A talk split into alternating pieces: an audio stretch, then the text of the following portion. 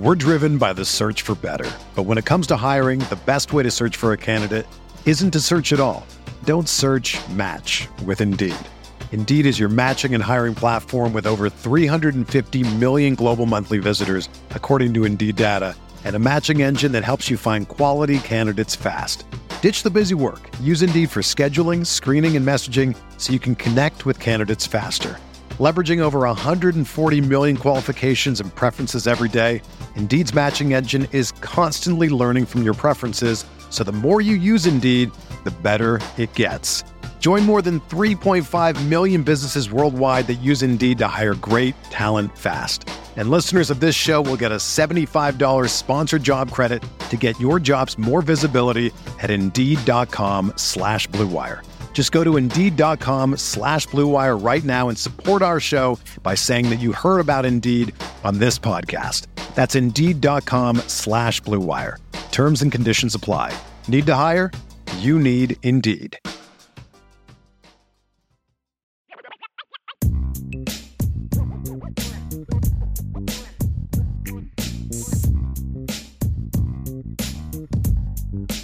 How you doing tonight? Ivy Nation Sports Talk up and rolling, and it's Vince's favorite night. It is mailbag night.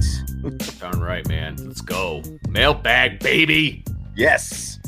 Listener, viewer questions, bring them on, and we'll try to answer them. I don't know about you. But you've got even less going on than usual with Christmas break and all that. Kind of great. This has been a little bit of a lazy day. I actually did some manual labor outside for about an hour, but other than that, look at you. I've vegetated for a lot today. So I was on the 1 o'clock show, and while I was on the show, my son, I made him go out, take down all the Christmas decorations so that he could go out tonight to the movies. So he put in the manual labor, but I have to put it all away because I don't trust his organizational skills. So that's the only manual labor that has occurred in our house as of today. So, all right. Nothing wrong with that. I had some driveway work that I had to get done. Ooh, yeah. You were talking about that the other day, filling and pounding and all that stuff. Yeah.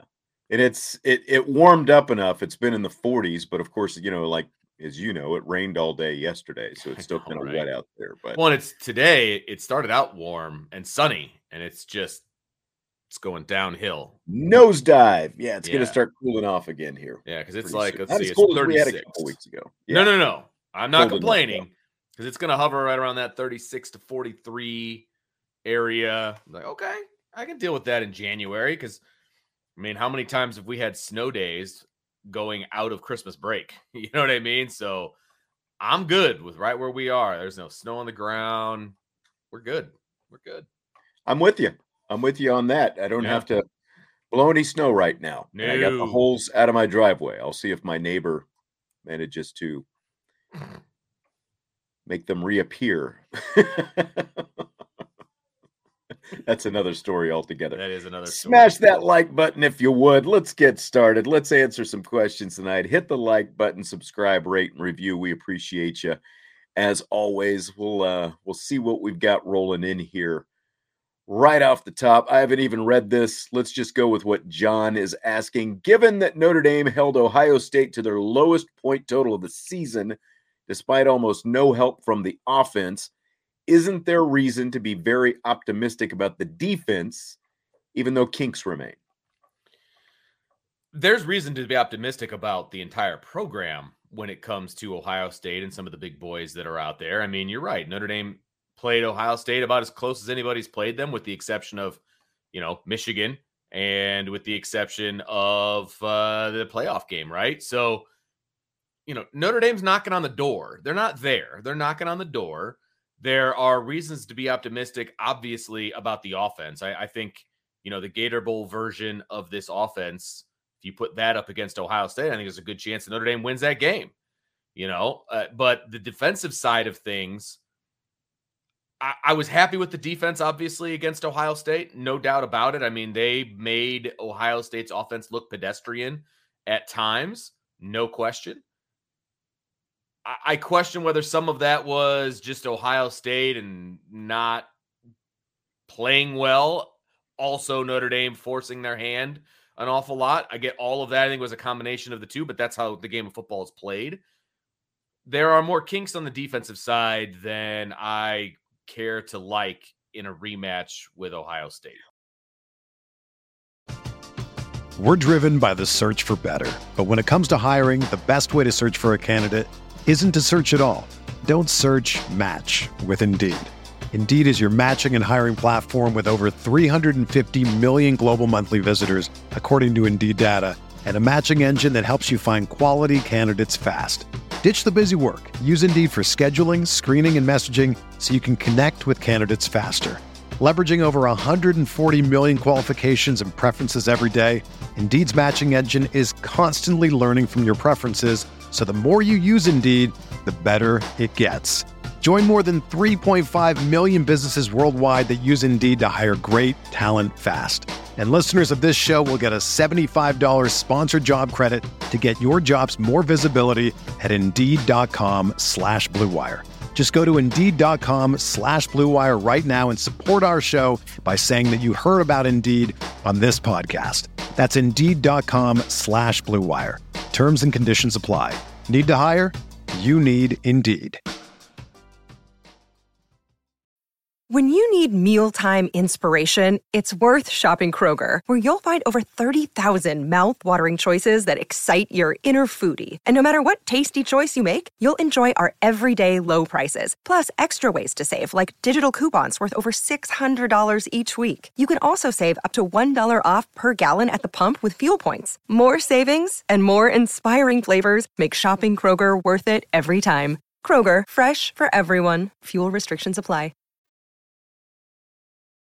I don't think he's talking about just Ohio State, though. I think he's, if I'm reading the question right, I think he's just saying the defense in general. Should we be optimistic about the defense in general? Yeah, I mean, the defense in general is fine, but there are still some pretty big holes that need to be filled that are in some pretty big question marks that we don't have answers to yet. But I think as a whole, yeah, I mean, I'm fine with where the defense is at right now. Yeah, and I mean, Jesse and I talked a lot about the defense in depth on last night's show. And one thing that we talked about is the fact that the defense held 11 of 13 opponents under its scoring average for the season. And that includes Ohio State.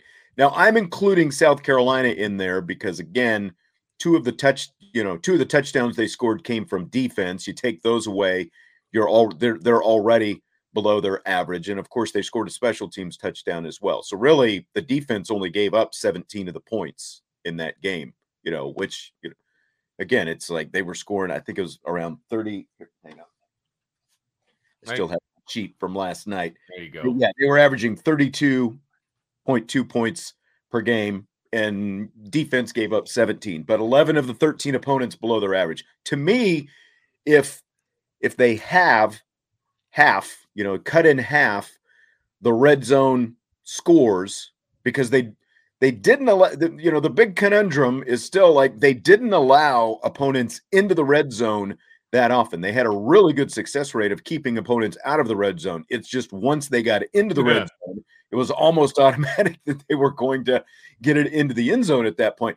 If you cut that in half, I mean, you're talking about a lights out defense that is like a top 10 defense in the country in terms of, scoring defense and that kind of stuff. And the fact that you return most of the secondary, you've got the entire linebacking crew with young guys coming up. And I realize, talking about linebackers is kind of a lightning rod, but, really the biggest question is still what's going to happen up front, especially from a depth standpoint with the defensive line. There's some things to figure out there.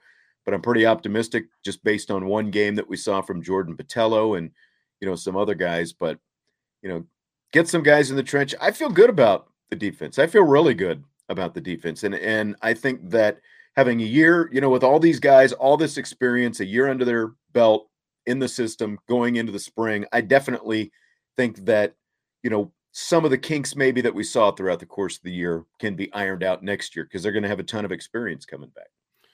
Yeah, I mean, it's the defensive side of the ball.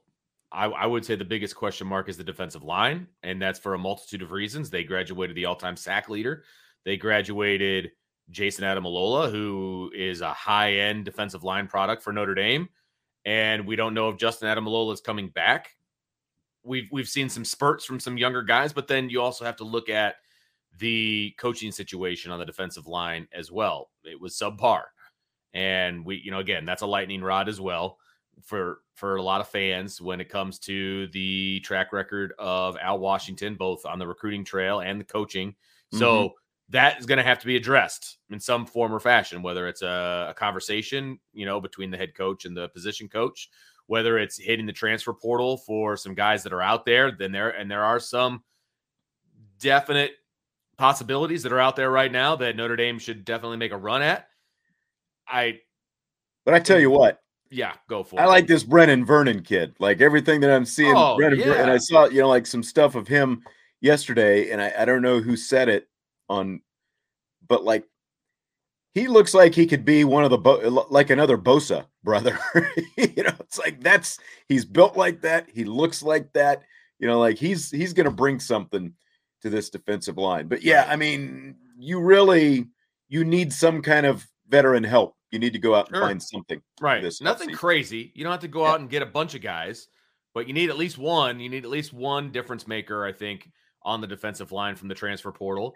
And you're going to need some young guys to step up, which is what you always need when you're in college football. I mean, you cannot look at the transfer portal as the be-all, end-all for filling gaps. At some point, the guys that you're recruiting in have to be able to step up and become contributors. I mean, you know, whether it's Gabriel Rubio, whether it's, you know, Osafa Mensah, you know, there's a lot of different guys that if the recruiting classes are what they say they were, then they're going to have to step up and fill some holes. I mean, that's how college football works.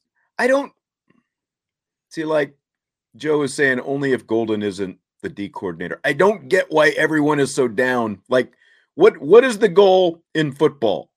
To score points, right? What is the goal of the defense? To keep the other team from scoring points.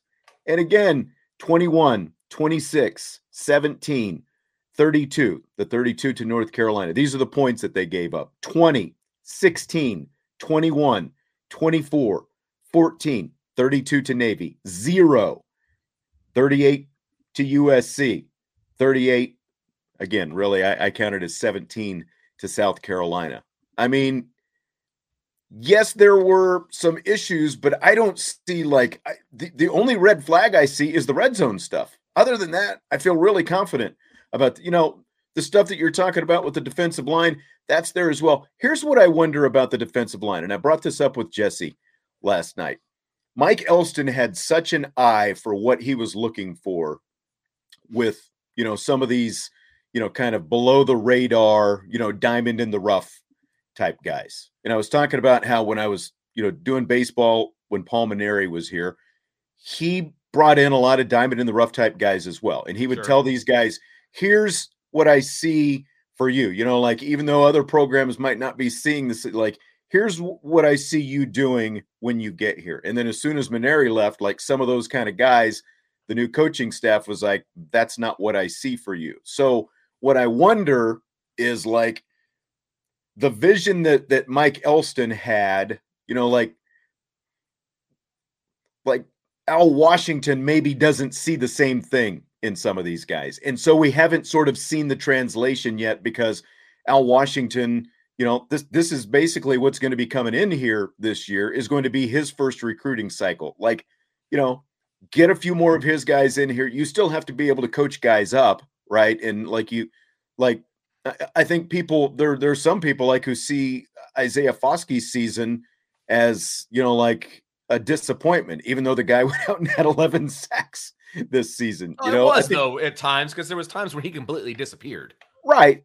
Right. But when you look at the balance of the season, he still had 11 sacks and he leaves as the program's all-time sacks leader as a result. I mean, I get what you're talking about. There's still room for improvement, but again, like, it's just, it's a different eye. And so I guess my point is, you know, you can look at it on the one hand and say, well, Isaiah Foskey didn't have as great a year as we thought we were going to have. But like even Mike Elston, you know, like we saw the talent with Isaiah Foskey early on, and it took a while for Isaiah to get out there and really produce. And again, he turns into the all-time sacks leader. So, you know, again, like making all these judgments based on one season, I think it's a little bit early because guys are still, you know, sort of figuring out who they are and what they envision for their position groups and those kind of things. Even Harry Heastand's group took some time to develop. Right, but then they were arguably the best position group on the field in the final game of the season too, and maybe the second half of the season, you know. And I think, you know, I'm going to play some devil's advocate here when it comes to Al Golden. I mean, yes, the be all end all is points scored. I get that. But I would also say that halftime adjustments were average at best throughout the season on the defensive side of the ball. I will also say that the linebacking core regressed from last year. I don't think they were as good as they were last year. You know, everyone wants to hold everyone's feet to the fire. I mean, get away with what? You know, again, the track record says it was a good defense, with the exception of red zone. It was a good defense. It was a good. It wasn't a great defense. I mean, 39th in the country in scoring defense isn't good enough. Good enough for what? It was good enough. Good enough to win a championship. That's what the end of the line. 16 points against Stanford was good enough, right? But the offense didn't score. Okay, so that's fine. So like, but beating Stanford doesn't make you a championship defense. Where are we assessing blame? I guess, you know, why is all the blame going to Al Golden? I'm not giving all the blame to Al Golden, but I'm giving some of the blame. He is the defensive coordinator. I mean, right. His linebackers underachieved. Agree or disagree? For the most part. So that was a problem for me. I think that kind of like, you know, Mike Brey and Brian Kelly, there's definitely an over-reliance, over-dependence on being a veteran and that kind of thing. But at the same time, we saw Prince Collie and Jalen Sneed in the Gator Bowl. We saw them more extended than we got to see them at any point this season. And it's like, okay, now you know what they still have to work on. Now you know why. Absolutely. But if you got them in for 10 to 15 plays throughout the season, they don't have those mistakes in the Gator Bowl. Would you have put an inexperienced kid like that in your lineup on a daily basis if you're trying to win games? I would find places for them, yes. If my starters situational perform, places, like whatever but they you didn't think even is do their that. Strength. But they didn't even do that. So that's my issue. I'm not saying that they should have started all the young kids and thrown the baby out with the bathwater. Like, that's not what I'm saying at all. Sure. I'm saying if you would have had him in there for 5 to 10 defensive snaps per game on average throughout the season, then you can slowly work that up and you don't have the mistakes that you had in the Gator Bowl. That's all I'm saying. Right. That's all I'm saying. See, like John is saying, the offense was far worse than the defense, especially the first 6 games. Yeah, I mean, if the offense was more consistent, they're a 10-win team this year. That's fair. Like, you should have beaten Stanford. There's a win right there. You obviously should have beaten Marshall. There's a win right there. Well, you know, the loss to Marshall had a lot to do with the defense, though, too. At the end, but they couldn't stop Marshall from running the football. Well, couple big runs. They couldn't stop Marshall from running the football, which is pathetic. A couple big runs. It wasn't consistent. That was a very one-sided defensive game plan against Marshall. But you also gave up 26 points, which is not a huge number by any means. That's still like a number you can win a football game, giving up 26 points. Sure. I give you that. I mean, and you can bang the offense all you know, everybody can bang the offense all they want. And that's fine. They also lost their starting quarterback and had a backup quarterback the majority of the season. So, you know, you can make excuses for whatever you want. You can make stats say whatever you want them to. The bottom line is, I think there was a lot of underachieving that occurred during this football season on both sides of the football and from a lot of coaches at times, you know, so everybody needs to get better. I'm not looking to fire anybody. I have no problem riding this entire coaching staff into next season. Right. No problem whatsoever. So I'm not advocating getting rid of anybody. I think you ride every single one of them. Now you have discussions with some of them about what we want to do and how things can look a little bit different and all of those things. But I'm not firing anybody. Like nothing that happened this year was a fireable offense. Right. So, yeah. And again, I'm just, Al Washington and Mike Elston are two different coaches. We all know Mike Elston is completely an excellent defensive line coach. And sure, again, he could see things in guys that maybe other guys don't see. I'm not saying that forgives whatever underdevelopment Al Washington had, because it was a question for me, because the guy didn't coach defensive line. You know, he has nowhere near the defensive line experience that a guy like Mike Elston has. But what I'm saying is maybe give it a little bit of time, because now, again, you've got a full offseason, his first recruiting cycle. The recruiting part is more disturbing than the actual coaching part to me. Right. I will say that. That the recruiting part, especially for a head coach who, you know, big time hangs the hat on recruiting. That's right. I mean, from a defensive line standpoint, like, right, he was handed. What I'm saying is the standard that Marcus Freeman laid out for everybody is you better be right. Okay. Yes. He was handed the best defensive line recruiting class in the country, and he let that get away from him. Yeah. You know, and there are outside, you know, influences and all that, but he let it get away from him. So he's got a lot to prove to me on the recruiting side of things as well. Right. Here's a good question. CJ Williams just decided he's going to enter the transfer portal, the USC wide receiver, guy who got away from Notre Dame last year. So DJ says, mixed opinions on the board about CJ Williams. Do you guys think Notre Dame should pursue him again? I'll let you answer this one first, because Brian and I discussed this in the earlier show. Okay. So, I have no idea what you guys said. Right. And so my opinion's kind of out there, but I will let you kind of take first crack at this, and then I'll kind of rehash what I had to say.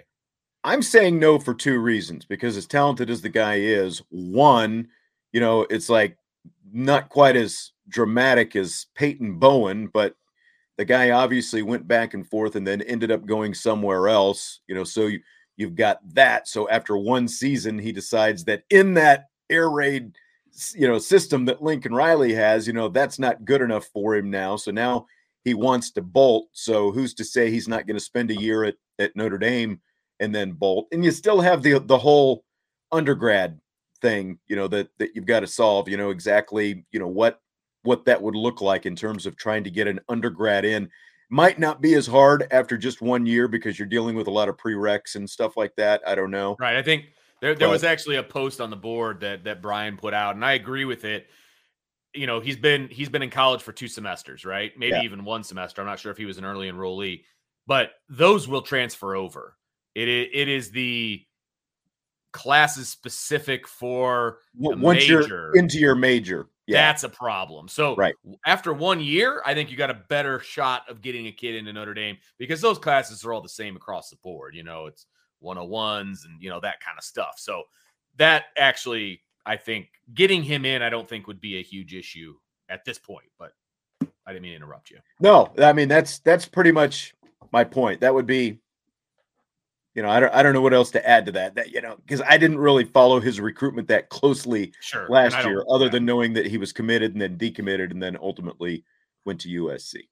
So my thing, and I agree with Brian on this one, I am not, if I'm Marcus Freeman, I am not actively recruiting CJ Williams. If he comes to me and tells me that he's interested in coming back, and he and I have a conversation about commitments and what that means, what it looks like to be a part of Notre Dame, you know, all of those different, like, it's going to be a legit conversation with this kid about what it means to come to Notre Dame. Then I would have him back on the team, or have him, you know, but we're not doing the, I'm committing, I'm decommit. We're not doing that nonsense. Like it's, you're all in or you're all out. You know, we got through this year without you. We'll get through the rest of the years without you. You know, the grass isn't always greener on the other side. His stats were like 4 catches for 35 yards this year. Like, you need to commit to us, and we will commit to you back. And I'm all about second chances, but you're going to have to prove to me that this is a legit situation for you and that you are actually interested in Notre Dame as your landing spot. Yeah. Because if this is just I'm trying to raise my profile by saying Notre Dame's interested in me, that's not going to work. Yeah. You know, that's not going to work. You got to come to me. I'm not chasing after you. We're not doing that. You got to come to me. I concur. Speaking of wide receivers, here it is from Salty. True or false, in the upcoming season, at least three members of the 2023 recruiting class will start as wide receivers. He says he's not counting the great one three times. So three different players will start at wide receiver sometime next year as a true freshman. That's a false for me. Yeah, I don't see that being the case. Number one, you know, look at the receivers that Notre Dame has already, you know, in the mix. They're all sophomores for the most part, right? They're all true sophomores. And you've got Caleb Smith, I believe is the kid's name, who's coming over from Virginia Tech. There's a chance he's going to get a start or two, I would imagine. I mean, he's a veteran. He's, you know, you brought him in for a reason. And then you just go down the list of the guys who I think are going to start over any of the true freshmen, at least for quite a while. You know, Deion Colsey. You've got Jaden Thomas. You know, you've got Tobias Merriweather. You know, that's four guys right there. And if you throw in Smith, right, that's four guys right there for three spots. So I do not see three separate freshmen starting. Maybe one gets a start here or there, depending on a package or a look that they have. I do not see three guys leapfrogging the guys that are currently on the roster. Yeah, I would tend to agree. And just the history that Notre Dame has with wide receivers, and we were talking about Tobias the other day. Now, Tobias Merriweather may have very well ended up starting, you know, three games or whatever down the stretch if it hadn't been for the concussion. But that ultimately didn't happen. But that's still one guy at the end of the season. So, you know, unless that group comes along and, you know, injuries, I guess you never know, but I just, I still, it's a talented group, but just given the standard that they continue to have at what's going to get a guy on the field at wide receiver, and then asking, is he going to start? I just don't see it for three of them. You're probably going to be lucky if even two of them end up starting next year. And I mean, if we're being honest, three true freshmen, even getting legitimate rotation time, I think is a stretch. I mean, just based on everything that we've seen and been a part of. I mean, how many times we see #FreeTobias, you know, and that was just one freshman. We're really going to see three even get meaningful. I'm talking meaningful rotation time when the game is on the line, not in garbage time or, you know, that kind of a thing, but three separate freshmen even getting solid rotation time, I think is a bit of a stretch. Yeah, I agree. Joe asked you guys, why do you guys think some fans seem to be apprehensive about letting young talent develop? It gets irritating constantly hearing about going into the transfer portal for things other than depth.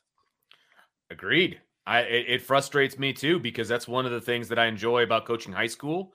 And one of the things I enjoy about following a college team is that it's about development. One of the things we talked about with Marcus Freeman is we don't know if Marcus Freeman's going to be a good developer of talent.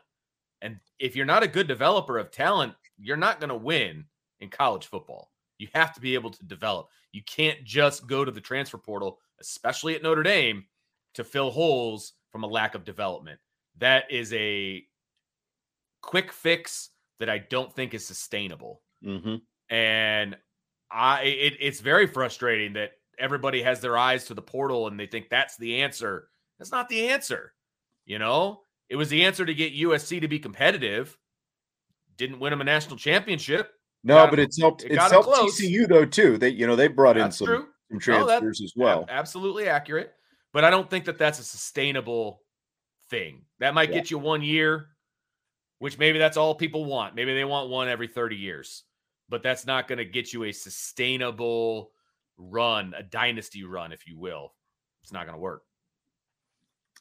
Yeah, I mean, I think that what happens, you know, to answer the question about why people are apprehensive is you get caught up with the star ratings. Absolutely. And how talented and how great these guys are supposed to be. And then you assume that they should just be able to walk in the door and hit the ground running. But everyone, both mentally and physically, develops at different rates. Like Jesse was here yesterday when we were talking about the defense, and he talked about when he showed up when they had their first defensive meeting and they're doing installs his freshman year.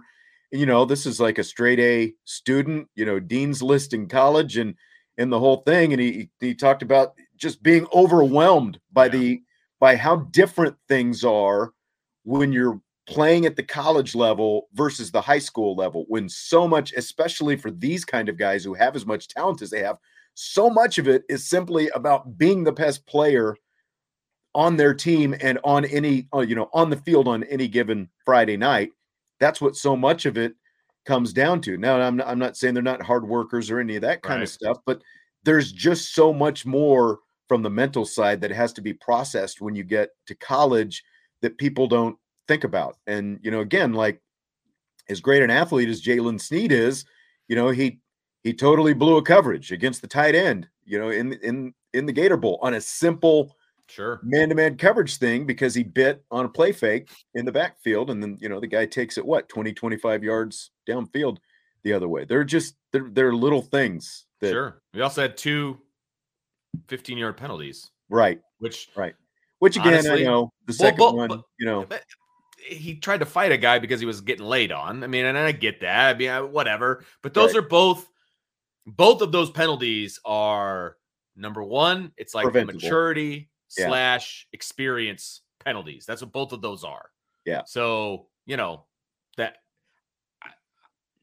I'll just leave it at that. Yeah. Yeah. So we were talking about the defense and the linebackers and everything else. Brian wants to know, who do we blame? Who or what is to blame for the poor linebacker play throughout the season outside of number 10, Prince? Which linebackers showed promise for next year? Well, we just talked about one, right? Jalen Sneed showed plenty of promise for next year. I mean, there's no doubt about that. I mean, the young linebacking core, I mean, Junior Tui Alamaka got a ton of playing time in the Gator Bowl, and I thought he did fine. He I don't know if he got credited with any hurries, but he was definitely in the backfield making Spencer Rattler think twice about going to his side. So I don't know that he stays at Viper. Maybe he rotates back to linebacker. I don't know what his future is, but I still consider him a linebacker. So, I mean, those three guys right there show plenty of promise for next year. There's a lot of youth and a lot of talent in the linebacker room. So I'm not worried about that part of it. Who or what do you blame for the linebacker play? I mean, you got to start with coaching, I guess. I mean, you've got to put it on their position coach because there was a regression, even with J.D. Bertrand. And again, you know, like with Al Golden's system, and I think that what was a more complex system. It was the third system that guys like Bertrand and Leafau and, you know, and Kaiser have played in the last three. Good you know, point. For any veteran, their third defense in the last 3 years, and this one seems like it was more complex than any of the defense, Correct. You know, the previous two defenses. And I think that I've got, you know, because we talked early on, you know, like is Al Gold, you know, they're like, there's too much scheme and not, you know, just letting these guys play and some of that kind of stuff. So I think that there was a lot of that because not all, but at least some of the linebacker play got cleaned up as the season went on. And I think it had to do with just, you know, the processing of information and getting more comfortable with it, especially like for a guy like J.D. Bertrand, who had over 100 tackles last year, still ended up leading the team in tackles. So I think, you know, that had some of it to do with it. You know, like you look at a guy like Maris Leafau, who in training camp last year, now again, you know, it's training camp, different system, Marcus Freeman, all those things. He looked like a different guy before the injury, but like we definitely saw some inconsistencies from him that you thought would have been cleaned up by, you know, by where he is. And I think that, like, if you look at all of the linebackers, he's probably the one that frustrates more people than not. No, I get that. I mean, that's, yeah, no, I get that completely. It's a combination of a few things. I mean, it's coaching. It is, we talked about the fact that maybe there's just too many voices in the linebacker room from a coaching standpoint. You've got Al Golden, you've got potentially Marcus Freeman, who used to be their position coach, and you've got James Laurinaitis. That's a lot. It's a lot of voices, right? And we talked about how maybe in the past there were too many voices in the quarterback ear, you know, with Brian Kelly and Tommy Reese and just a lot of stuff in the ear, right? Well, that, you know, there's something to be said. That's a possibility at the linebacker in the linebacker room too. When you add a complex scheme to that as well, you're probably not going to be all that successful as a group. And so I think that there's some validity to that. And I think just an overall across the board, some simplification, less voices, less scheme. Let these guys play. There's no doubt that there's talent in that room. Let these guys play, and I think they're going to be just fine. You saw them just play in the second half. It's a lot less scheme in the second half and a lot more just play in the second half. I don't think anybody's going to argue the fact that the defense was better in the second half than they were in the first half of the Gator Bowl is what I'm referring to. Right. David Jones, should Notre Dame go after Anthony Lucas? I would say that it's the exact same comment that I have about CJ Williams, but a little bit different because Anthony Lucas was never committed to Notre Dame. So he chose to go someplace else. His priorities changed, where Notre Dame was the front runner for a long time. And then NIL got involved and bags of money and all of that. And I don't even think Notre Dame, according to Brian, was even second when it all came down to it. So if I'm Notre Dame staff, I'm reaching out to Anthony Lucas to find out if his priorities have changed. If they haven't, then he's probably not going to be a good fit at Notre Dame, and he probably doesn't want to come to Notre Dame anyway. So I would reach out to Anthony Lucas because he was never committed to Notre Dame. They did a great job of recruiting him in the first place, so I'm definitely reaching out there. It's the same situation from a credit standpoint. He's only a freshman, so I don't think that would be an issue. But, you know, if his priorities have changed, then he could be a good fit at Notre Dame. If not, then you just let that one go. Yeah, I mean, I don't have much more to add to that. You know, there's most likely going to be a handful of those kind of guys who are going to pop up, and they're at least worth exploring if, you know, if they're at the right position and, you know, you think that they're talented enough to do, you know, to meet the needs that you have, I guess. Yeah, so, yeah, absolutely. Where did it go? This one was interesting to me from Sean Stewart. Which offensive lineman, whether it be on the roster or coming in, which one could potentially be a big Q, of course, Quentin Nelson type, and make them accountable? Oh, so this is more of a leadership question than it is a, like, the next Quentin Nelson, because that person doesn't exist. I mean, Quentin Nelson is in a league of his own as far as talent is concerned. So I'm glad that wasn't the question, because it'd be a very, very short answer. As far as from a leadership standpoint, it's a good question. Because I know Brian tells the story all the time about how Quentin Nelson would hold people accountable, you know, and if you don't want to do it this way, then we don't need you around, kind of a situation. And that, I mean, that's important. You know, I don't know if, for example, it seems like Joe Alt's a little less outspoken, so I don't know that it would be him. And I don't really know enough about the younger guys that aren't playing yet. I mean, Zeke Correll is not an outspoken guy. I don't believe Fisher's an outspoken guy like that, you know. So that's going to be tough for me to come up with somebody, because I'm just not familiar with the personalities of a lot of the guys that haven't played yet either. Yeah, and you really don't get to know them until they start playing, and you get to, you know, we get to start talking to them, and you hear some of the things that they talk about. Like, just like Spindler seems to have that kind of personality to him, but, you know, we haven't seen him again in a position, you know, that this is going to be a big spring and a big fall for Rocco Spindler. There's a couple opportunities there on the line, and, you know, you've probably got at least three guys in competition for, you know, like you got Kristoffic, you got Shrouth, you got Spindler, you know, so there's a lot of bodies, a lot of depth on that offensive line. That's for sure. There's no doubt. There's one position that does not lack depth. Yeah, there is a lot of talent. A lot of talent there. And I'm not worried about what the offensive line is going to look like. I'm not, because the great equalizer in this whole thing, if you want to talk about holding people accountable, his name's Harry Heestand. He's going to hold everybody just as accountable as they need to be. But you also need somebody. I agree that you also need a player leader to be doing that as well. I'm just not sure who that is. So, you know what? Bring that question back on Friday when Brian's in here, because he knows some of these younger guys from a recruiting standpoint better than I do. He might be able to answer that a little bit better than we can. Yeah, good call. Good call. D-Rock, some head coaches take and coach a positional group. Did Marcus Freeman coach a positional group this year? If not, could Freeman take the linebacker core? I mean, he's a head coach. He's not going to coach a position group. There's not a lot of head coaches outside of like the lower divisions that coach a position group. That's just not realistic from a time constraint standpoint. It's like when Brian Kelly would coach the quarterbacks or, you know, like right. Lincoln Riley, you know, those kind of things. It's like, it's usually the offensive guru type guy who's coaching. And it's a quarterback. That's one dude. Like, yes, there's more than one in the room, but linebacker coach, there's three starters, let alone all of the depth that is in there. That would be a big ask at a place like Notre Dame for the head coach to coach the linebackers. I don't see that happening. No, he did not coach them this year. I'm sure he was in and out of the room, but he was more in and out of the offensive rooms, learning the offensive side of things than he was the defensive side. There's a reason he brought Al Golden in, so you didn't have to worry about it. So I do not see Marcus Freeman coaching a position group anytime soon. No. But I see where you're coming from. I think it's a good question. You know, I mean, high school, the head coach has a position group.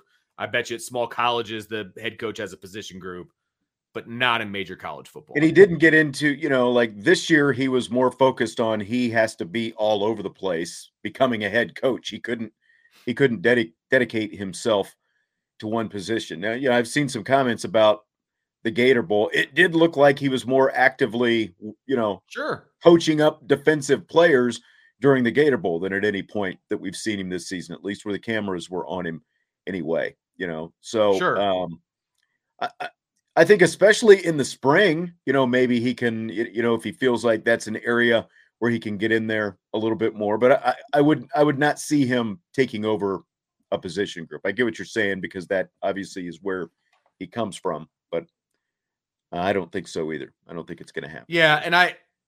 And I want to look this up because I don't want to be wrong when I say this. So I'm kind of in the process of looking this up. Somebody put in the chat that Nick Saban coaches a position group. He does and he doesn't, if I'm not mistaken. Does he work with the corners? Yes, but I'm pretty sure he's got a corners coach. He's got, Tavarius Robinson is the cornerback coach. So, and then Charles Kelly is the safeties coach. So, I mean, there's coaches that coach those groups. He may swoop in and help out here and there, but he does not coach the position. So I wanted to be clear on that before I said that. But, he does not coach the defensive backs. John, playing a playoff game in South Bend seems like something Notre Dame should win every time. When was the last time a major college bowl game was played outdoors in a cold weather climate? Only ones I can remember, like I remember there's been snow at the Independence Bowl before, you know, whether or not you consider that, you know, a major college bowl. You know, most of these bowl games are played in domes these days, you know, just like. Because there's always one in Detroit, but that's in a dome. And yeah, but I mean, like, you know, the Cotton Bowl and the Peach Bowl are both in domes. The Sugar Bowl is in a dome. They're going to play the national championship game. Yeah. In a dome. Obviously the Orange Bowl is still outside. The Rose Bowl is outside, but that's the Rose Bowl is outside. You're not going to get cold weather in either one of those places. So yeah, it's like the Independence Bowl is the only one, you know, some of those, you know, kind of like southern states, you know, where from time to time, you know, you get some crazy weather and stuff like that. That's all I can remember. Nothing, you know, the bigger ones. Not remember when Notre Dame went to El Paso? And it's that's right. The day before. Good one. Remember that? And they were playing Miami. Yeah. Like that game was over before it started. It's like Miami came out all bundled up. And right. that game was over before it started. I can't remember what the name of that bowl. The Sun Bowl. Yeah. Yeah. Not enough sun out for the Miami Hurricane. No, not at all. John had another question. If Notre Dame had a national superstar again, like Brady Quinn was, what do you think he'd make in NIL deals at Notre Dame? North of seven figures. I mean, there's no doubt about it. I don't know the numbers like Brian and Sean Davis do as far as what the guys were making this year. Number one, I know Isaiah Foskey and Michael Mayer made some coin. Like, they were not hurting for money. I mean, Isaiah Foskey had his own clothing line, okay? So I know that both of them were doing just fine when it comes to NIL deals. If you have a front-running quarterback and you have the power of Notre Dame's brand behind them, you're talking multi-million dollars. Yeah. There's no doubt about it. None whatsoever. So easy seven figures. Yep. Easy. And if you're talking about a guy like Brady Quinn, like, who's obviously not hard on the eyes as far as the ladies are concerned, and he was very well spoken. I mean, he would have made some bank. You know what surprises me? And I was thinking about this. You've probably seen the commercials. I don't even know if you know who she is. There's like a blonde gymnast from LSU. Her name is Libby something. And she does, like, every once in a while, she'll pop up on TV. She's doing like a commercial for like these sweatpants or something like that. They're like really comfortable sweatpants.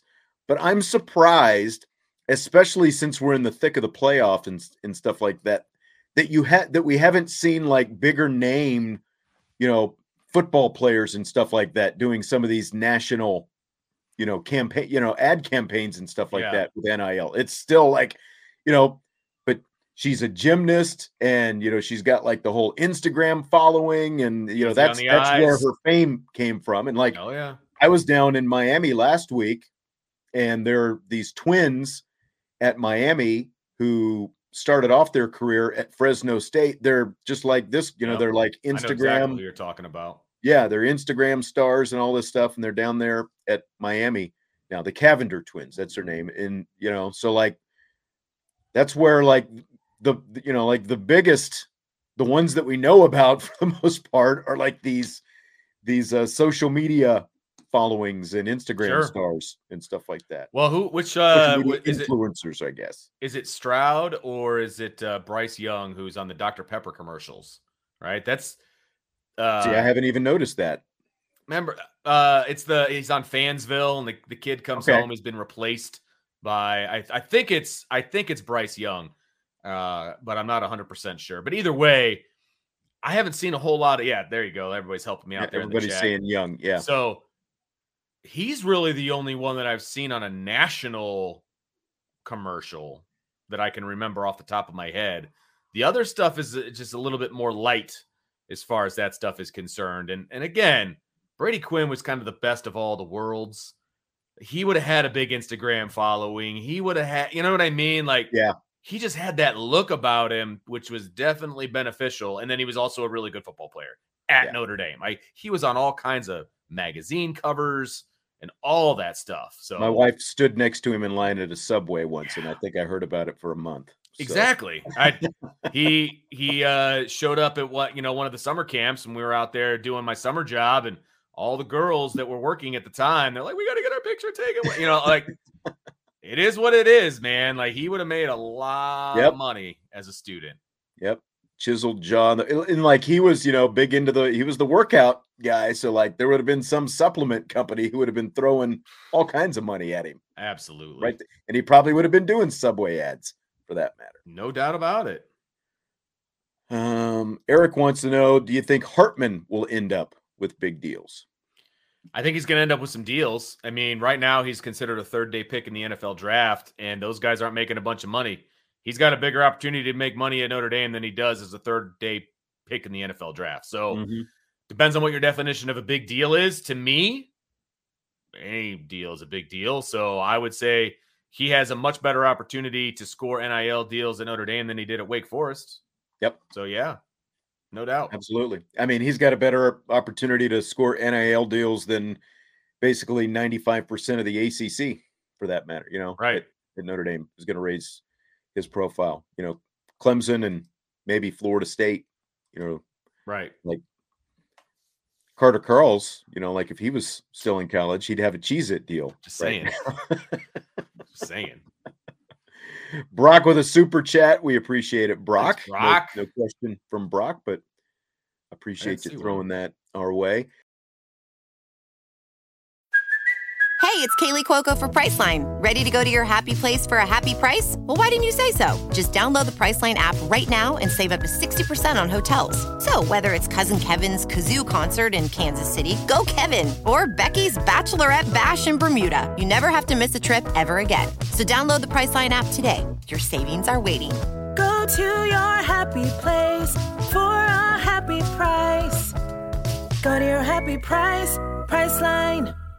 This is the story of the one. As head of maintenance at a concert hall, he knows the show must always go on. That's why he works behind the scenes, ensuring every light is working, the HVAC is humming, and his facility shines. With Granger's supplies and solutions for every challenge he faces, plus 24/7 customer support, his venue never misses a beat. Call quickgranger.com or just stop by. Granger, for the ones who get it done. Stymie apologizing for bringing up the basketball program. Didn't realize it was going to be an intramural squad this year. And it is just, whew, it's rough. It is horrendous, man. I didn't even watch the game last night. I didn't even watch it. And I saw they were ahead with like 4 minutes to go. And then they ended up losing by almost 10. Like something happened towards the end that did not end well for the Notre Dame men. That's for BC sure. BC closed 17-4. Notre Dame led virtually throughout the game. BC closed 17-4, just another patented offensive implosion for that team. And the fact that they are 0-4 in the ACC right now is just, yeah, it's unthinkable.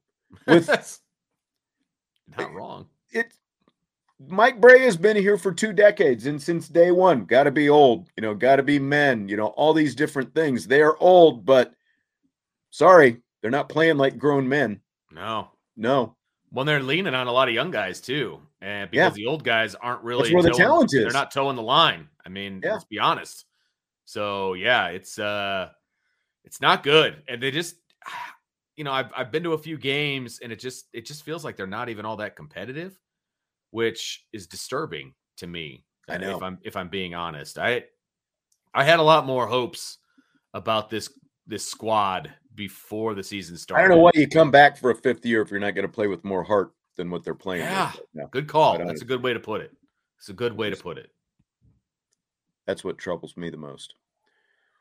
Jeremy wants to know, where's Notre Dame in regards to scholarship numbers for next year as of right now? Do you know what the number is right now? I actually do, because I read an article on irishbreakdown.com, which I just put in the chat as a link for everybody. But as of right now, I believe they are sitting at 88 scholarships, but that obviously does not take into account the guy. Oh, 89, excuse me. They're at 89 scholarships. That's actually changed since the last time I looked at this article because of transfers and all of those different things. So they're right in the wheelhouse of where they need to be, because I think there's going to be some guys that are going to be moving on, whether it's forced or otherwise, or NFL draft, or however you want to put it, there's going to be some guys moving.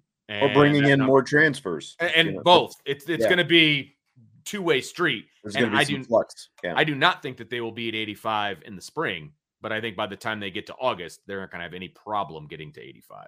I concur. And that's what you have to remember. Like, everyone sweats it right now, but there's going to be another, we would expect, maybe a few transfers being announced here within the next week or two, potentially, and or at the end of the spring as well. But you also don't have to be down to the limit until the season actually gets going. So they've got some time. Yep. Another basketball question from We Are Not Marshall. Why does Mike Brey have such a hard time having more than 6 healthy bodies on any given year? It's not healthy. Healthy's not the issue. They're healthy. It's just he doesn't play them. I will never understand. There's always the in your average NCAA basketball school, there's always going to be the odd year where you're short on numbers, whether people are transferring out, whether you have injuries or whatever the case may be. You're going to be short on numbers. Mike Brey wants to be short on numbers. He doesn't ever really want to go past 7. 5 starters, 2 on the bench, maybe 8. And that's a stretch most of the time, but that's on him. That's who he wants to be. He's not a victim of circumstance. He's a victim of what he wants. He's got all these other guys at the other end of the bench that he recruited to Notre Dame. I mean, he's not playing them. Right. And I mean, he looks at it as a developmental thing, you know, like when it's your time, you know, you'll be ready and all this stuff. But at the same time, when you're playing with this few guys to begin with, and you've got these guys who have been here for a couple of years, and you're playing Pottsville U to start off your, you know, your non-conference season, you know, they played a bunch of teams that the scores should not have been as close as they ended up. You should have been able to get some of these guys out there and gotten them into real games for developmental purposes. Now, again, you know, just like with others, you know, it's still like he sees these guys in practice, so he has a better idea of what he has than we do, but that also still comes back to him because he signs off on the recruiting of whoever he's got. And he's brought these guys in, like you said, from a recruiting standpoint, right? And then he recruits over them because the last few years he's played a bunch of freshmen, right? Last year he had Blake Wesley. This year he plays predominantly two freshmen. And Vin Allen Lubin, yeah. He plays those guys all the time. He's recruited over the guys that are supposedly, you know, maturing and all of that stuff. So it's like he's even gone away from the way he used to do things and still only goes seven deep on the bench. Like, I don't know, man. I just don't get it. Yeah. Okay, a super chat from Brock. What's up with Josh Pate saying Buckner will transfer? I don't know who Josh Pate is, so you're going to have to help me out with that. I was going to ask you that. Also, why so eerily quiet on Sam Hartman? Could he be reconsidering with NIL possibility? The second part. That's easy. I know Brian said from day one that, like, Hartman wasn't expected to visit until the middle of this week. Correct. And once Thursday. He gets here, it could happen pretty quickly. Yeah. Right. So, like, he's going to be on campus potentially tomorrow, as long as that all goes the way it's supposed to. And that was always the way the plan was. That it's not because, you know, it's not because he's, you know, rethinking things.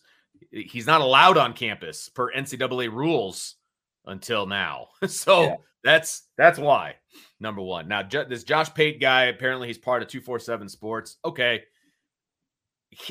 Why in the world would he have any kind of inside knowledge on what Tyler Buckner is going to be doing? Is he a beat guy with Notre Dame that we've never even heard of? You know, it's called clickbait, right? He's not transferring. Tyler's not transferring. As of right now, he is not transferring. So I don't know where Josh Pate gets his information, but to me, it sounds like clickbait. DT says Josh is a good media guy, but people are reading way too much into this. And you know, like, you know, I haven't heard it. That's the other part of it. I haven't heard it. This is the first time I've heard of this. So yeah, I don't know. That's all I can say about it.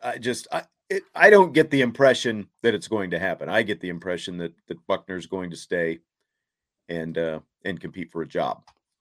But right, me too. And even if he loses out, we had a good discussion on this today. Even if he loses the job for 23, he's still going to have 2 years of eligibility after next year.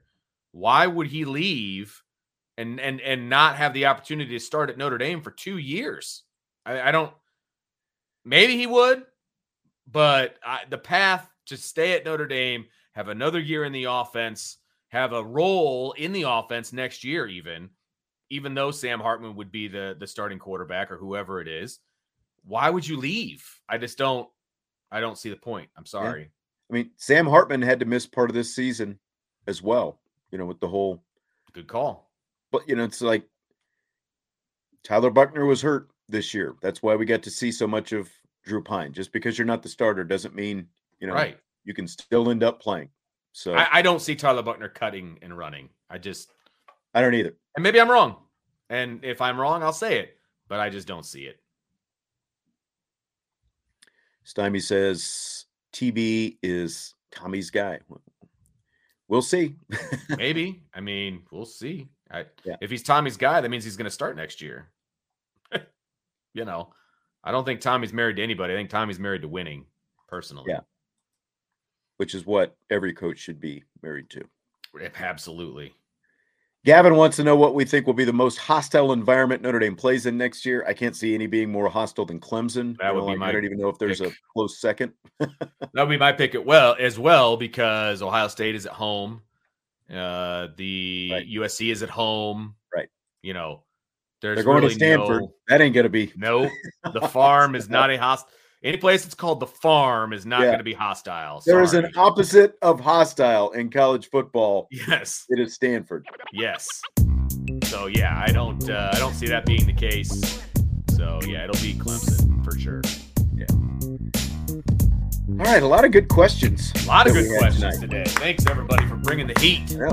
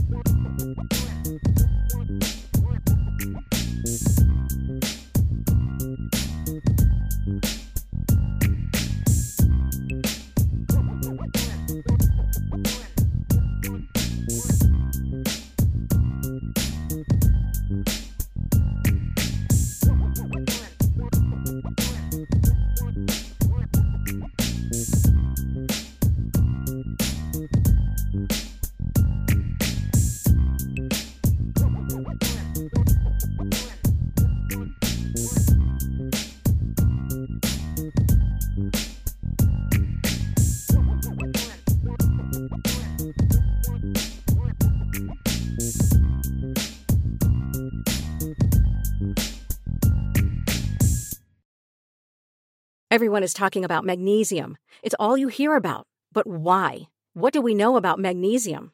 Well, magnesium is the number one mineral that 75% of Americans are deficient in. If you are a woman over 35, magnesium will help you rediscover balance, energy, and vitality. Magnesium supports more than 300 enzymatic reactions in your body, including those involved in hormonal balance. From functional medicine doctors to mental well-being and female hormone experts, we all know that magnesium is the one mineral to improve all aspects of well-being and health. But which one? Magnesium Breakthrough from Bioptimizers, the trusted choice recommended by leading experts with 7 best-absorbed forms of magnesium to ensure your body receives the support it needs for overall well-being. Go to bioptimizers.com/balance today and use code BALANCE10 for 10% off. Support your journey to wellness at bioptimizers.com/balance. Magnesium Breakthrough from Bioptimizers, your foundation to optimal health and vitality.